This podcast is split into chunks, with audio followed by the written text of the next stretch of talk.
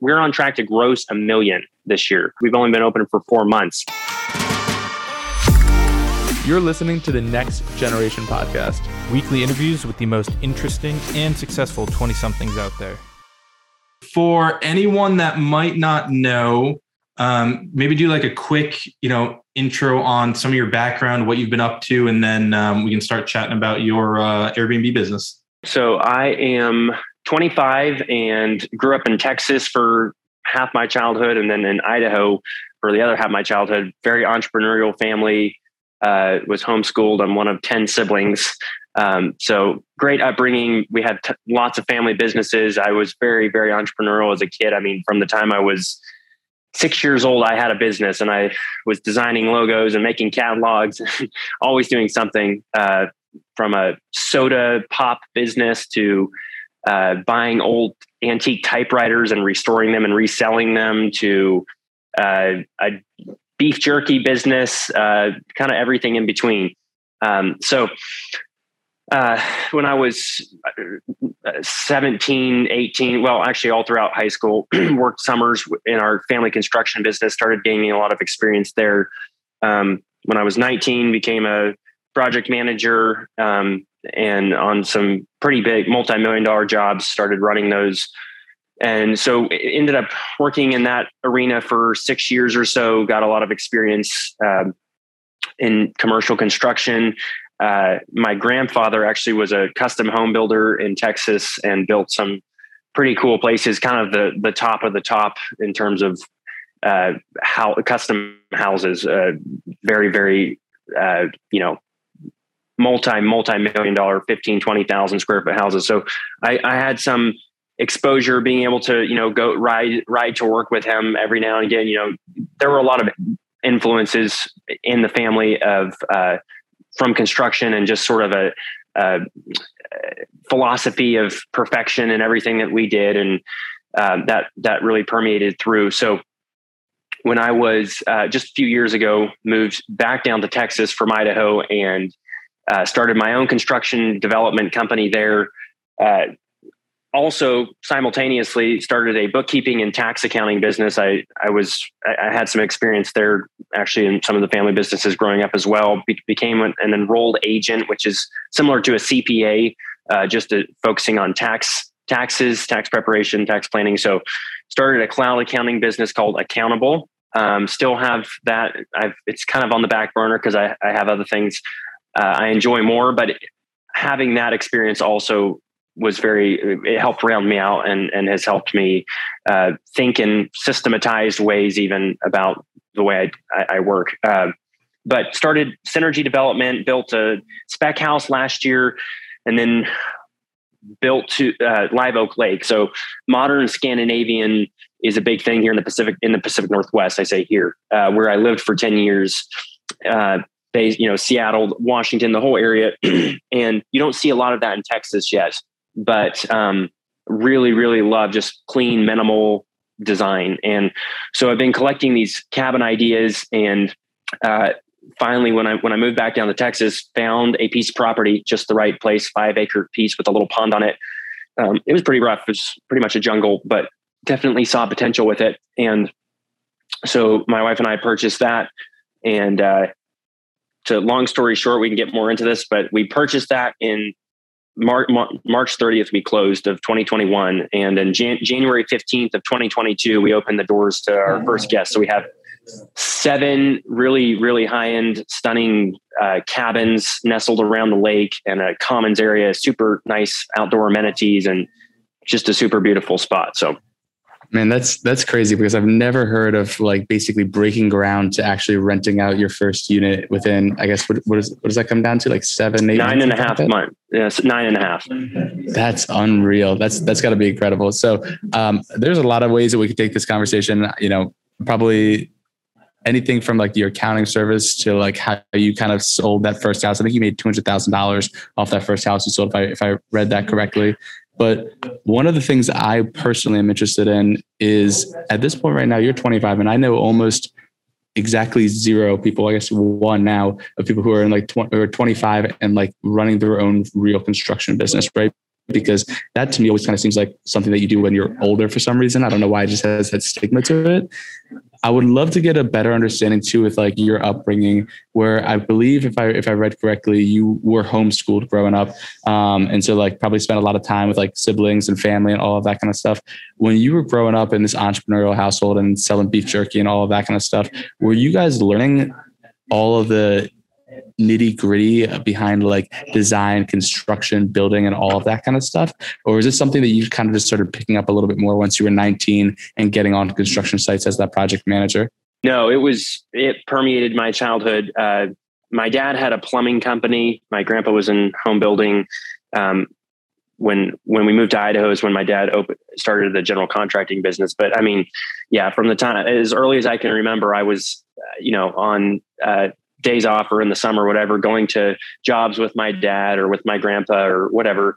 My brothers were more into construction than I was even. I think just to back up, I think the, biggest gift that uh, they gave me was just having such a, uh, so many opportunities as a, I think homeschooling uh, affords this if, if it's done right, but so many opportunities to pursue so many different interests. Um, um, I'm very curious by nature, and so always wanting to try something new, which can also have its uh, negative sides if you're not because you also need to learn character and to stick with something to have grit uh, to see something through. But so the character was being developed along the way, still is being.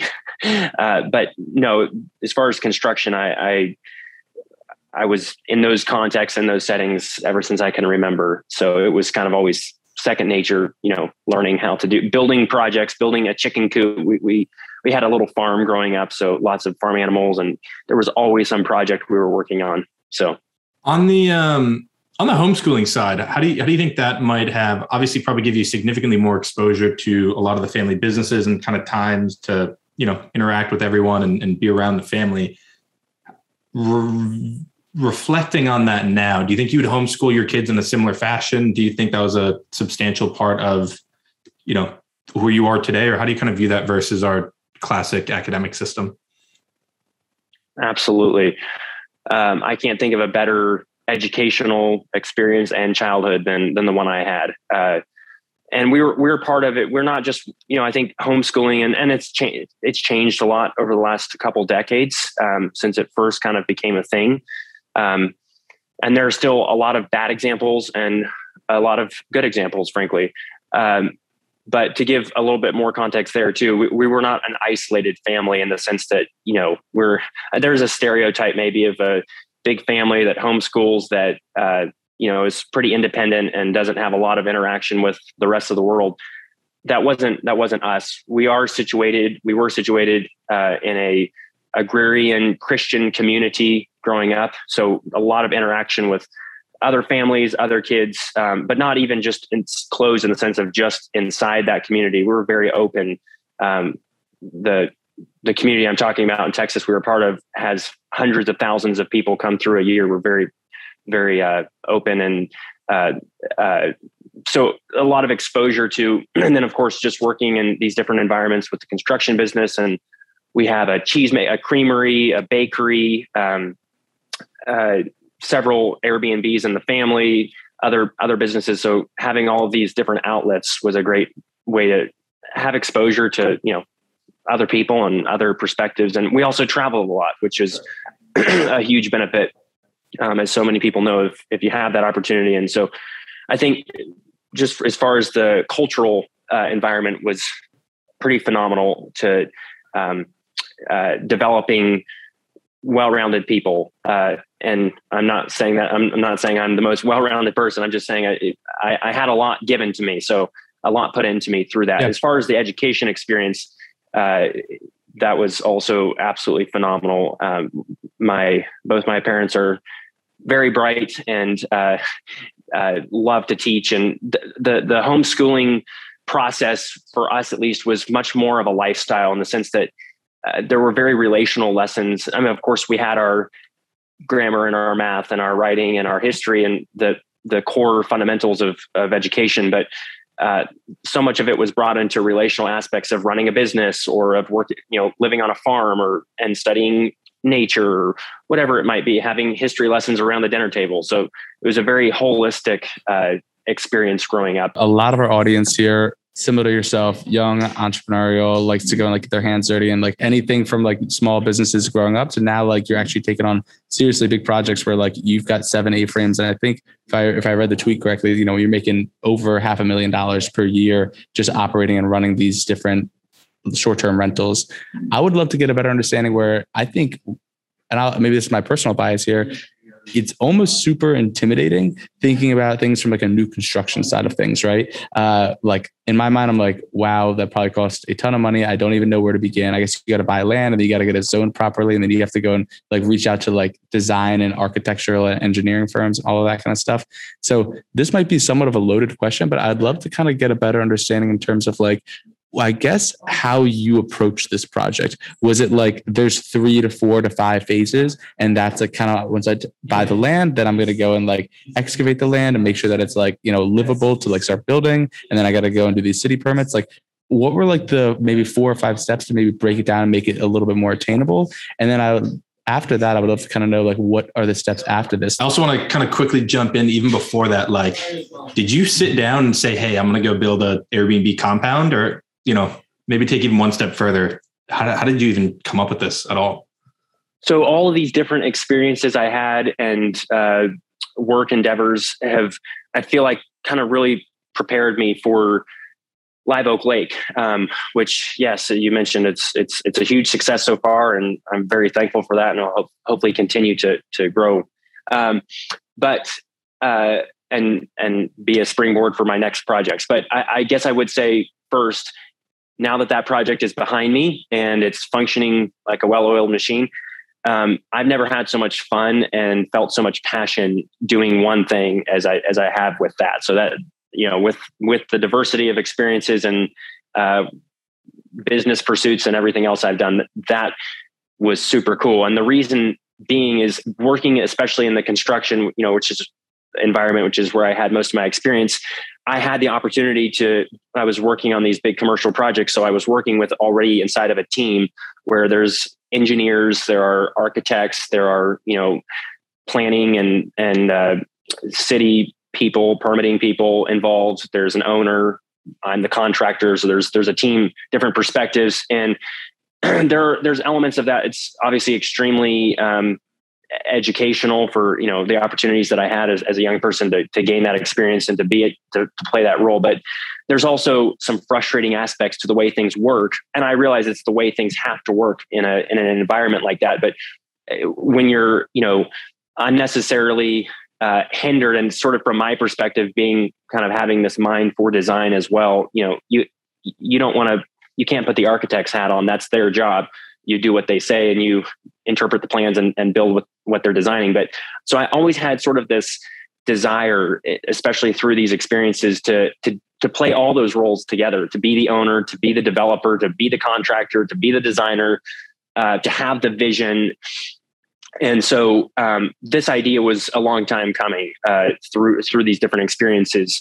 Um, to be an entrepreneur, to start a business, to start a brand, to market it. so um, as far as the nuts and bolts of how we did it, um, uh, uh, so uh, I think I and I know I and I know for what it's worth. I know for what it's worth. That's a very loaded question of like this was like years of planning and prep and building. So like I don't want you to like have to feel like you're oversimplifying it like crazy. But I'm more just like in my mind right now, it's so unattainable. The idea of going out and like building a house. Like I could not tell you where to begin. I would love it if it's almost like, hey, here's like the five things that you should be thinking about, and like maybe we don't go into a ton of detail on each of those five.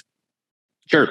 As far as like I, I, hate I hate to phrase it in such a way as like this is what you should be doing because each person has a different experience. Like for me, I guess I take a lot for granted because I didn't hire an architect. I was able to draw up some plans off of ideas I had, but you know somebody else may have zero eye for design, um, and so that may be a huge hurdle for them. And yes, they need to get somebody involved. So I'll just give my perspective and break it down very simply as far as the way I was thinking and where you know the way I tackled it.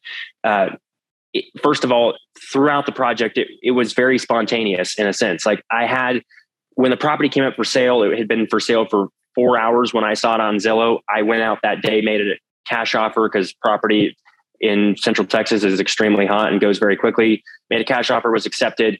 From that moment, we had a month until closing. I was working crazy, designing things, coming up with a schedule, coming up with a budget. Being in the construction experience, yeah, construction field, I already had some of these skills, so I could make you know a Gantt chart. I could uh, come up with a basic estimate even without getting prices from every subcontractor and um, so I was putting these skills to use and and of course I had to figure out the financing aspect, which a lot of people are curious about. This we put just we point one million dollars into the project. Um, I had to get a construction loan for the for the construction. I, we bought the land with cash. Um, it was like twenty seven thousand an acre, so about one hundred thirty eight thousand for five point one acres. Uh, then I had to convince a bank. I, I, had to go through like three different banks. The first two thought I was too young and inexperienced uh, to do this. And unfortunately, they missed out on the project. But I found the third bank was very agreeable. And I had my dad and my brothers as guarantors as well. Um, so they're a minority partner in the project just because they had a lot more liquidity with with the construction business in Idaho. Um, and we're, you know, obviously all on board with my idea to do it. So uh, we I got a construction loan. The problem was the appraisal came in quite a bit less than it even cost us to build it. So I was projecting originally it was going to cost 1.6 million to build. Their appraisal though only came in at 1.3 million uh, or 1.4. So and then they they this is before even built. So that this yeah, was exactly. kind of projected based off of on. plans. Right. Exactly. Okay. Yeah. You give them some plans and and your general idea, and I even gave them a schedule of values with my estimated cost. But anyway, uh, so then they'll loan eighty percent loan to value usually on the appraisal for the construction loan. So we ended up financing about one point two million, and then we put nine hundred thousand dollars of cash into the project between my dad, my brothers, and I. Um, however, to to close that loop, now it's been you know whatever 13 14 months later we're in the process of refinancing. We're almost to have we've already been approved on the on the new loan which the appraisal now came in at 3.1 million. So we're actually pulling out the entire project cost 2.1 plus $400000 um, that's 80% plus of the 3.1 that's yeah. that's awesome. Which in all honesty the brand the business and brand is actually worth at least 5 million with the kind of cash flow we have plus the real estate but anyway uh, so I, we got the loan figured out. I was working overtime to convince the bank to actually get behind the project and, uh, you know, pulling together financials and, and all of that. Um, and then at the same time, though, you know, com- conceptualizing, actually drawing out the designs. Um, thankfully, a big factor here with building a development like this is zoning and permitting. Thankfully, the, the lot we chose, and this was just very fortunate. Uh, that we we found this lot is just outside of Waco city limits. Uh, so it's in basically unzoned county property, um, which means that you're basically good to go with whatever you want to do, as long as you're not inside of a floodplain, which we're not. Um, the county can't really do anything. You have to submit, you know, an application that such shows what you're doing, but they can't even really reject it if, as long as you you tell them you you dot your i's and cross your t's. So we submitted the application. We had three inspections of our own uh, uh, inspectors. To basically, they don't even have an inspecting team in the county. You you the way it works here, you you hire a real estate inspector or an architect or an engineer, or plumbing inspector, whatever, and they'll come out and do a private inspection along the way just to document um, so that was a huge uh, uh, benefit to us that that also enabled us to get it done in such a tight time frame. Um, but then just being the general contractor was was the other thing. I mean, lead times are have been insane. They still are for things like windows, doors. You're three, four months out. Appliances, six months out. So I had to really stay ahead of the curve and be ordering all of these different components. And a lot of it, I'll just I'll be honest, was seat of my pants. Like I would, it's hard to quantify, you know, and come up with a, without hiring a team of architects engineers, come up with every single aspect and component of the design, especially when the design is still, still being conceived as you go. Um, and, and, you know, schedule that out. So I had the general idea for the trajectory of the project, how that was supposed to, what that was supposed to look like. Um, but but as we went, I mean, it was a constant game of remembering as I'm laying in bed at night, oh, I've got to think about such and such, or I've got to look into uh, uh, you know, furniture because I need to be getting that on ordered because I know that that's a super long lead time for for what I want. So then I had to get a storage container on site and get it ordered.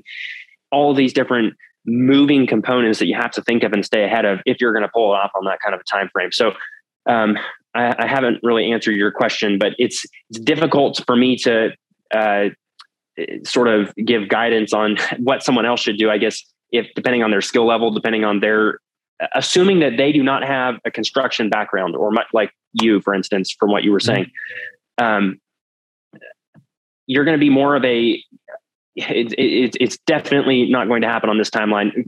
I, I, would say that the timeline we we had was absolutely the fastest you could ever pull a project like that off, and the only reason that was possible was because I was pretty much filling every role in in terms right. of the key roles of developing a project, from design to contracting, managing subcontractors, to financing, to schedule.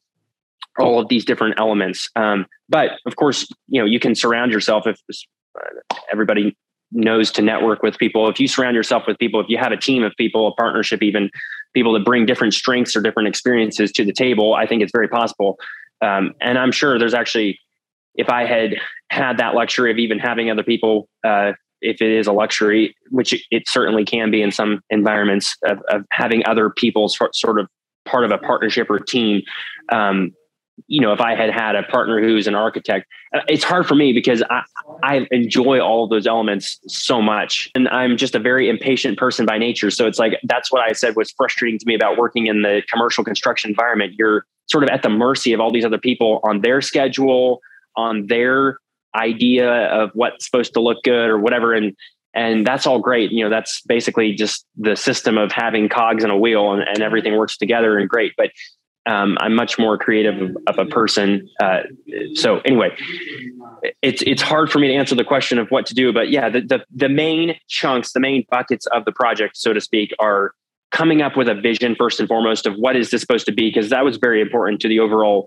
selling the, the project to the bank even you know projecting cash flow uh, showing comparisons to similar properties or w- whatever coming with a vision. on, on that note how did you how did you even get to an estimate of like did you just go on airbnb and look at similar cabins near waco and i don't know go to like airdna and figure out some sort of occupancy rate? And how did you even come to the kind of pro forma section of the analysis uh, it was pretty intuitive. I, I just believed in it. Um, I do have a, a, lot of friends in Waco specifically that have uh, uh, uh, container home. Actually, Airbnbs is kind of what they specialize in. So they take shipping containers and turn them into really cute little Airbnbs. And so I had actually, I'm, I said I'm very curious. I'm always asking questions everywhere I go, anyone I can find to learn about anything. But so I'd already definitely done some uh, recon on the local market um, which a lot of people actually said was oversaturated.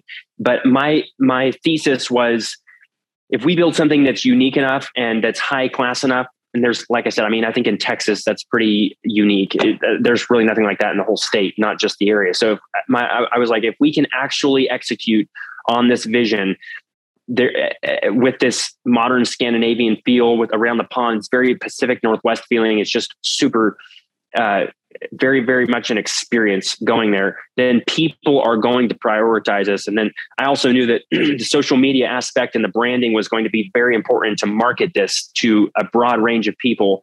Um, it, it, not just people coming through Waco, so to speak, you know, looking for a place to stay, but actually uh, dest- creating a destination where people actually come, especially families. We're very family oriented. People actually come and base their whole vacation around where they're staying. So a lot of it was intuitive and just believing in the vision. I had a lot of people along the way say, "You're you're spending too much money," or um, you know, if the market's oversaturated or whatever. And I had to sort of go with my gut on a lot of that. But I also knew Waco is a huge destination now for like home design because of Magnolia. Yeah, I was going to say also what's nice about Waco too, and maybe my Texas geography will serve me somewhat here, is that you guys are right in between Dallas and Austin. Exactly. So um, exactly, we're we're halfway in between. So a lot of people uh, uh, stuck in these metropolitan areas wanting to take a vacation. That's our kind of our target audience, especially Dallas Fort Worth, because Austin has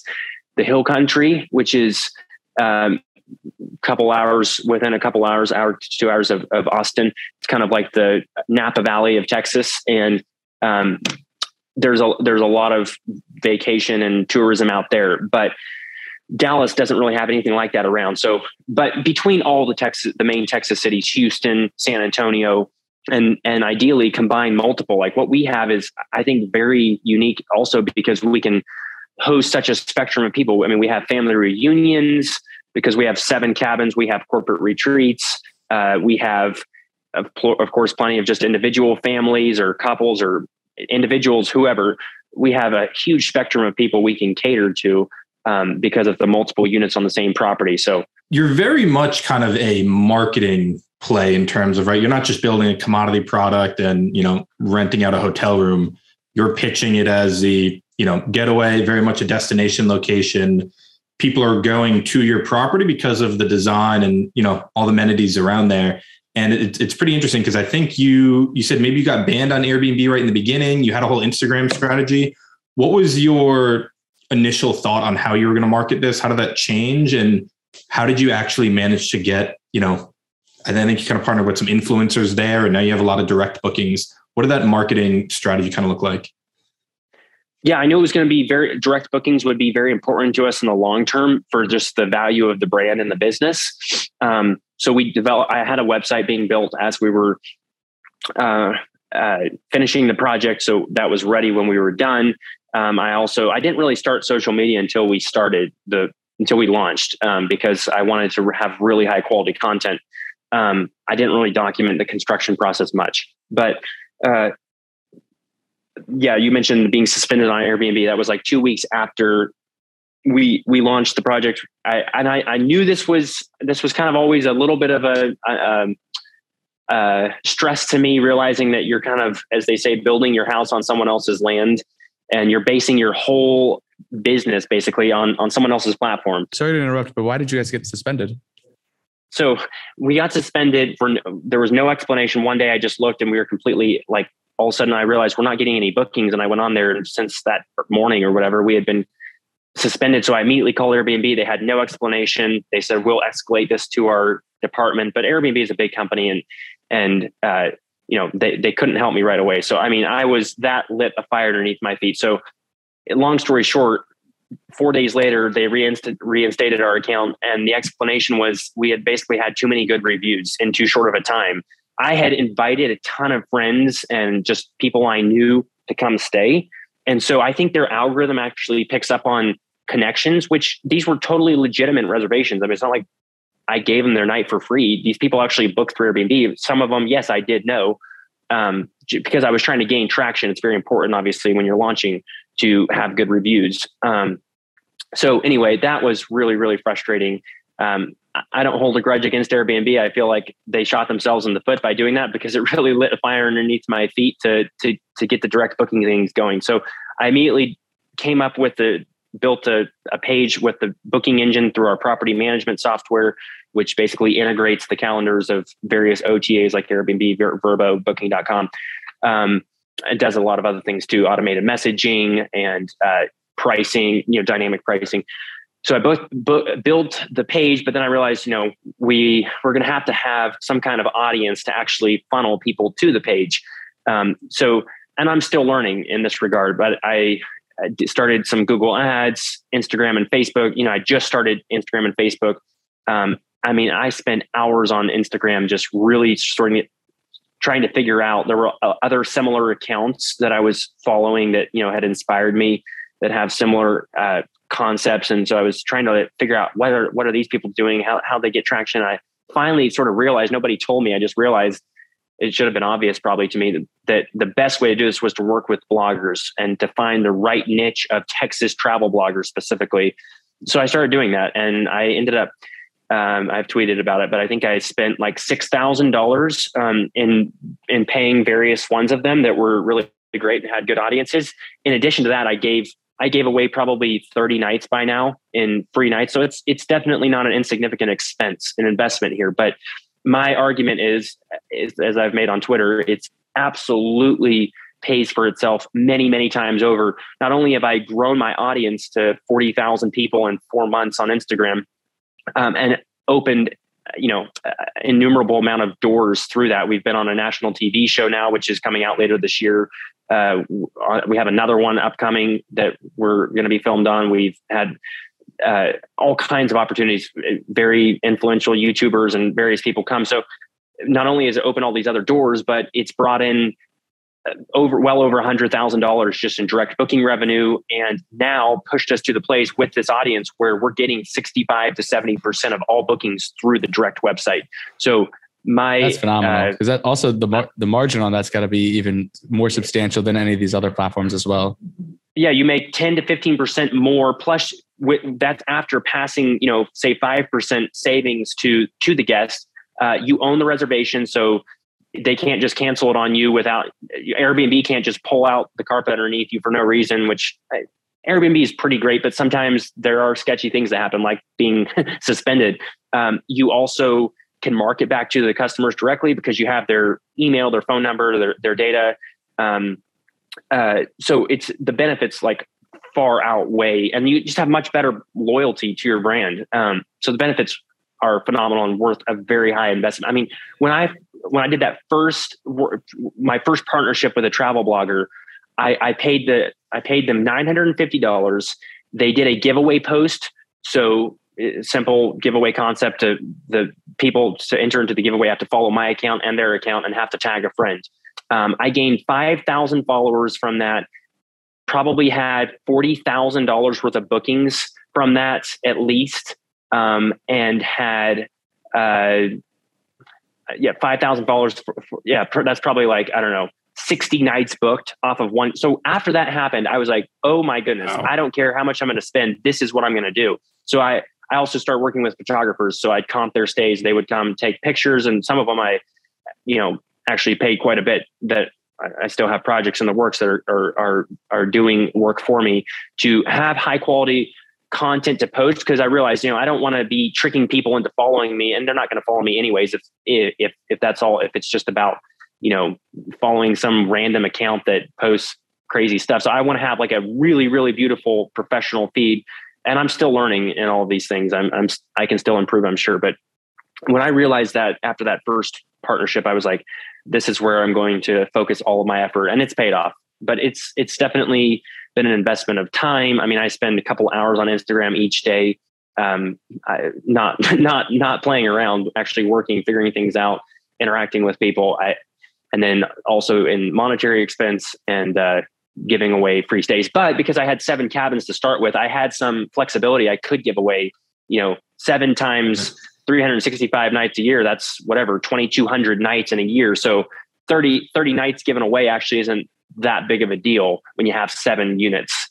This is a perfect combo in my mind of showing how like hey, you social media skills now combined with real estate, combined with marketing, combined with a website, and now you have a wildly profitable and, and super successful kind of hospitality business that is a culmination of a bunch of these random, not random, but a bunch of these adjacent, um, you know, marketing strategies that people typically weren't doing before, right? Hiring influencers to come out and, and free stays seems a bit more profitable when when you know when it's real estate than if you're just trying to sell a trinket online. So I think it's a really cool example of how that works. Have you have you attacked the kind of TikTok market yet, or mostly just on Instagram right now?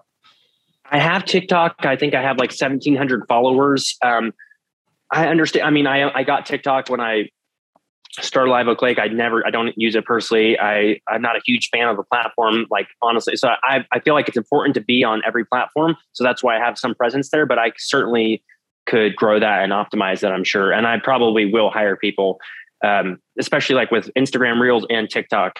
Uh, and right. YouTube Shorts, I think there's a, a huge opportunity there. I just don't really have the time to put into it like I like I want to. So I'm probably going to outsource that.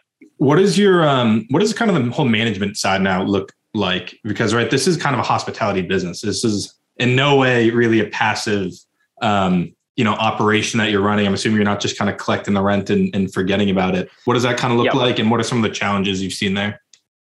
Been very hands-on since we started. Um, so we found a great cleaning team for one. That's the most important part of this whole aspect of the experience. Reliable high quality cleaners.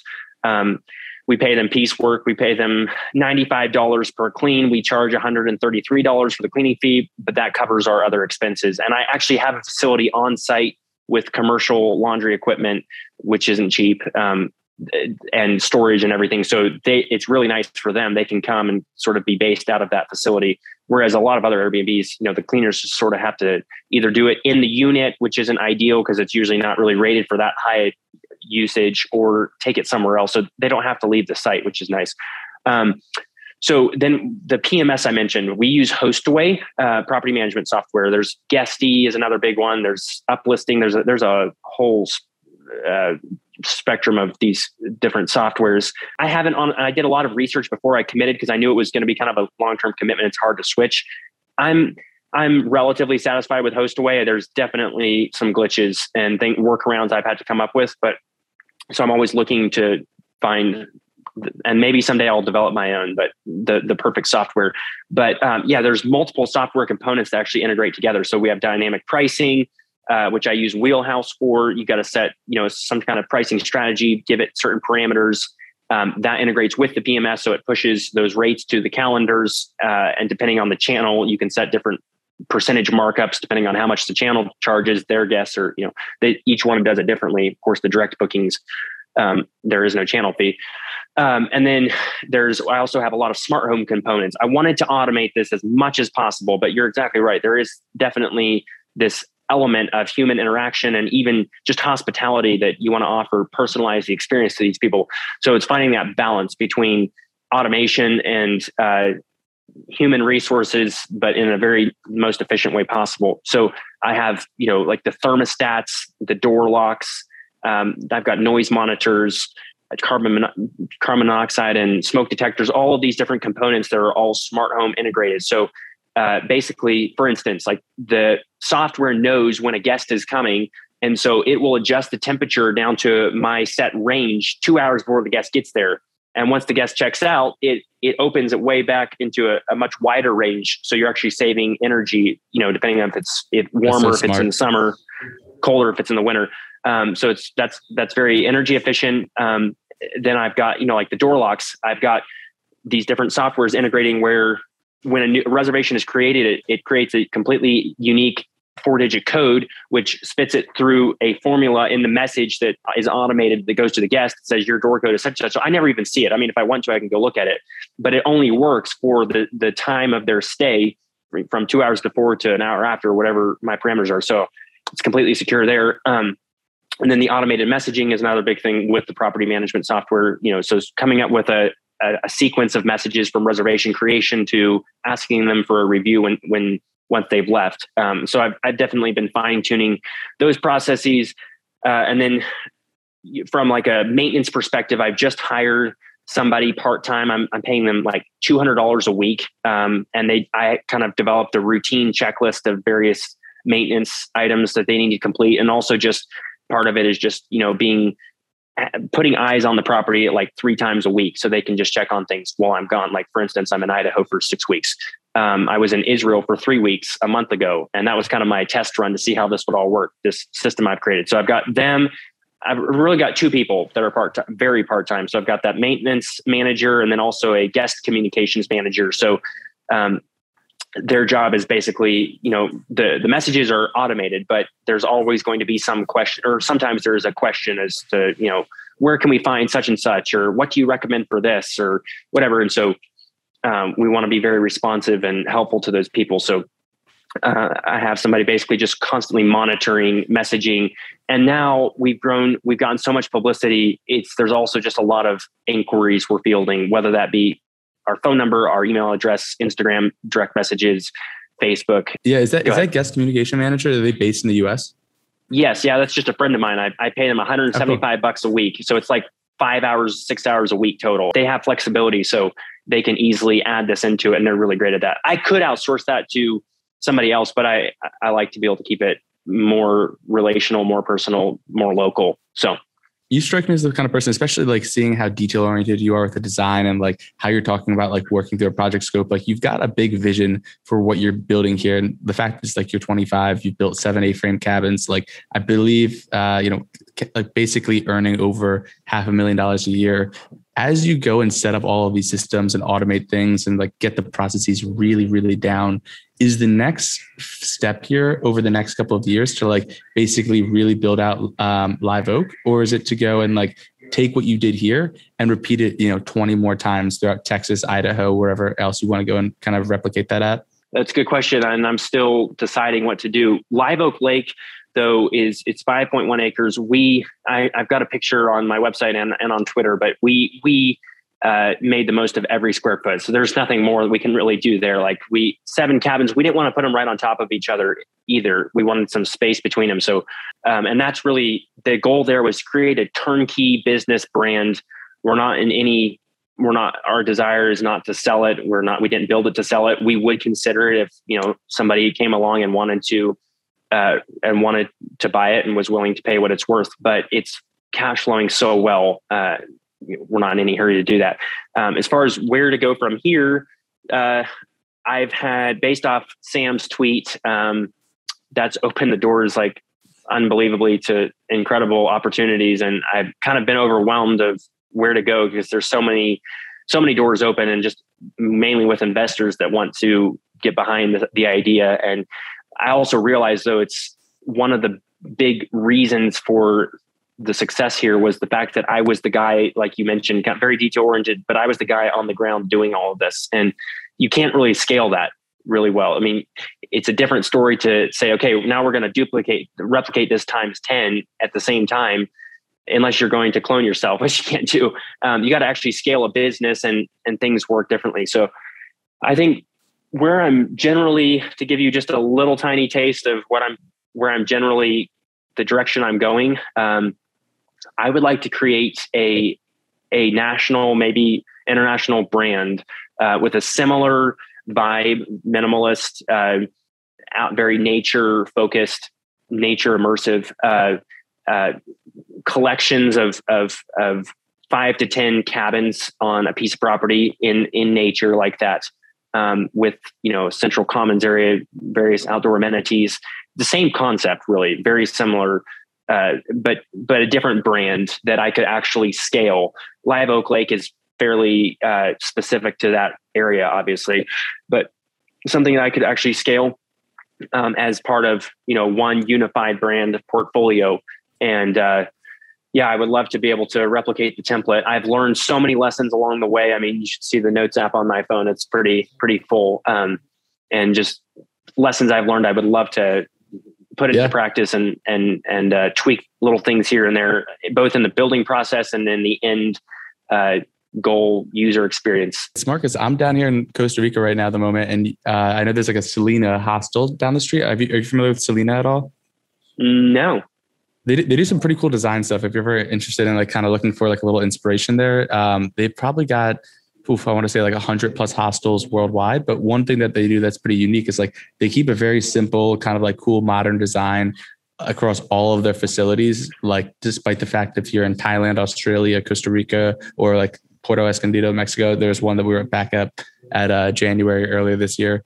And I feel like the cool part about how their model works is like as you kind of travel the world, like you know that Selina is very reputable when it comes to Wi-Fi connection. You know that there's a great spot to like meet people because there's constantly events. And so when you go into kind of franchise this thing and like actually make it a brand, the interesting part, whether that's in all in Texas, Idaho, or you do go international, that you can kind of start building up this reputation of I know that there will be reliably clean cabins. I know that there will be maybe like every you know, Wednesdays they do these community nights and they're a cool way to go and meet other people. Like whatever the value prop is, and kind of start applying for people who are traveling and want to jump around and do kind of like these offsite retreats more often than not. Um, and one other thing I just wanted to quickly mention that I think uh, you kind of alluded to here is like I don't know how you ended up getting in contact with um, Sam Parr. I got to imagine it's probably because he also does some cabin stuff in Texas, and I think he's got an Airbnb too.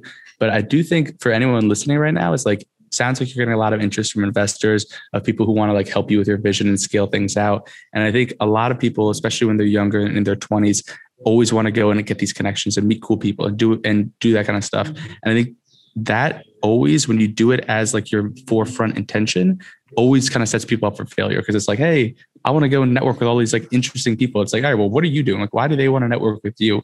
Whereas, like, from your perspective, like you're already doing cool shit. Like you've built a house, you've gone and built seven A-frame cabins, you've like run your own uh, cloud-based accounting firm, right? And I think that as a byproduct then attracts really interesting people who want to go and associate invest work partner with you all of that kind of stuff. So just like kind of like a little little rant there of like if you want to meet cool people and attract interesting talent you should be doing cool things yourself. Going back to the numbers side i wanted to quickly see if you knew what your kind of overall margins were because there's it's always always an interesting question on like the airbnb because there is a lot of the hospitality aspect to it. You got to clean you got to do you know everything you were saying on um, i think you're saying you bring 550 a year around plus or minus that.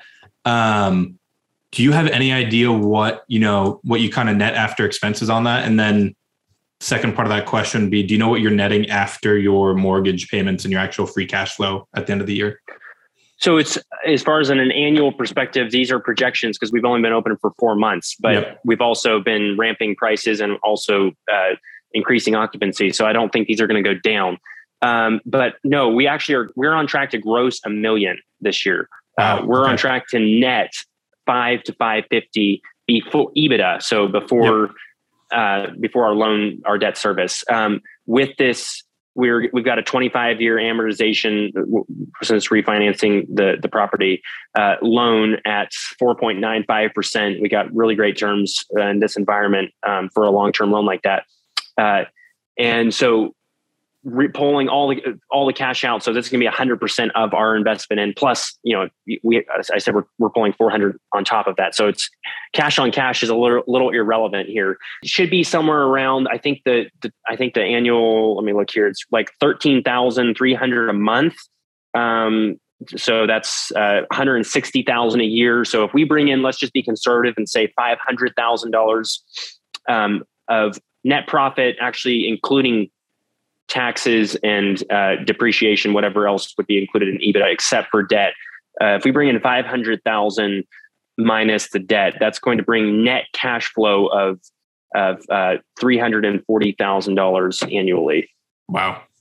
That's incredible. Yeah. And is, is the wild. strategy from there essentially, you know, distribute that between like you, your dad, your brother, and and kind of like use that as a salary, or are you guys planning on then taking that and kind of reinvesting it back into future projects? No, reinvesting. Uh, I've got some ambitious ambitious plans, like I was hinting at, as far as where to go from here, and there's going to be a lot of capital needed for that. Um, definitely reinvest. I'm. I don't need to pull anything from this project, so we we we also considered, you know, just actually trying to pay it pay the loan off as quickly as possible.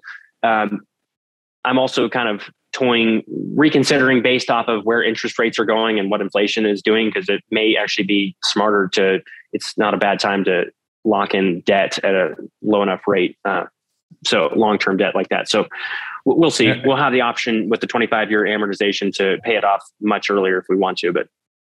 And maybe just a dumb question, but I think people are going to be wondering this as they're listening to this. So if you're not taking a salary from um, Live Live Oak at all, are you basically paying yourself through like the accounting work and all of that kind of stuff? Um, I mentioned synergy development, which is this contracting business I started that built was the contractor technically on my own project. Um, so I basically paid myself a salary to build it, uh, included in that 2.1. Just a minute, like I paid myself like forty thousand dollars for the year, something very minimal because um, I was obviously the customer. But I also built that spec house that we made two hundred thousand with in the same year. You know, in five months of that of 2021 when I was built simultaneous to, to building the cabins, and I, have considered uh, uh, so so I have some cushion there as far as you know savings and whatnot from these other projects I have the accounting business. Um, I, so I've considered as a quick turnaround doing something like another spec house potentially uh, in the in the Waco market. It's a pretty hot market right now. Um, really, I don't know if I have the energy and bandwidth for that though. Now that all these other doors are opening, so right now it's been like up until now and still now working on the systemization and implementing management and everything for Live Oak Lake. So I've I've been working full time doing all this this year since we've opened, and I'm just now kind of stepping back. Um, but uh, I'll probably right now I'm you know I'm I'm sort of transitioning into this uh, season of actually developing these plans for this future brand and even coming up with new designs and uh, networking with other people that can help me with various aspects of it because it's it's it's a little different game when you're trying to scale this. Like I mentioned, you need you need a bigger team, and I'll probably you know end up having to actually start a real company and hire people. I've done all this stuff myself, but it's it's probably time to actually uh, scale this into a real company with um, other people working alongside me. So that's incredible, man. I know for a fact people who are listening to this are going to want to follow along. I mean, man, the fact that you're 25 and doing this already, I think it's really inspiring. Uh, and I know I'm going to get text from Geo after this interview saying, let's go and start building some Airbnbs now. So uh, maybe some yep. questions in the future.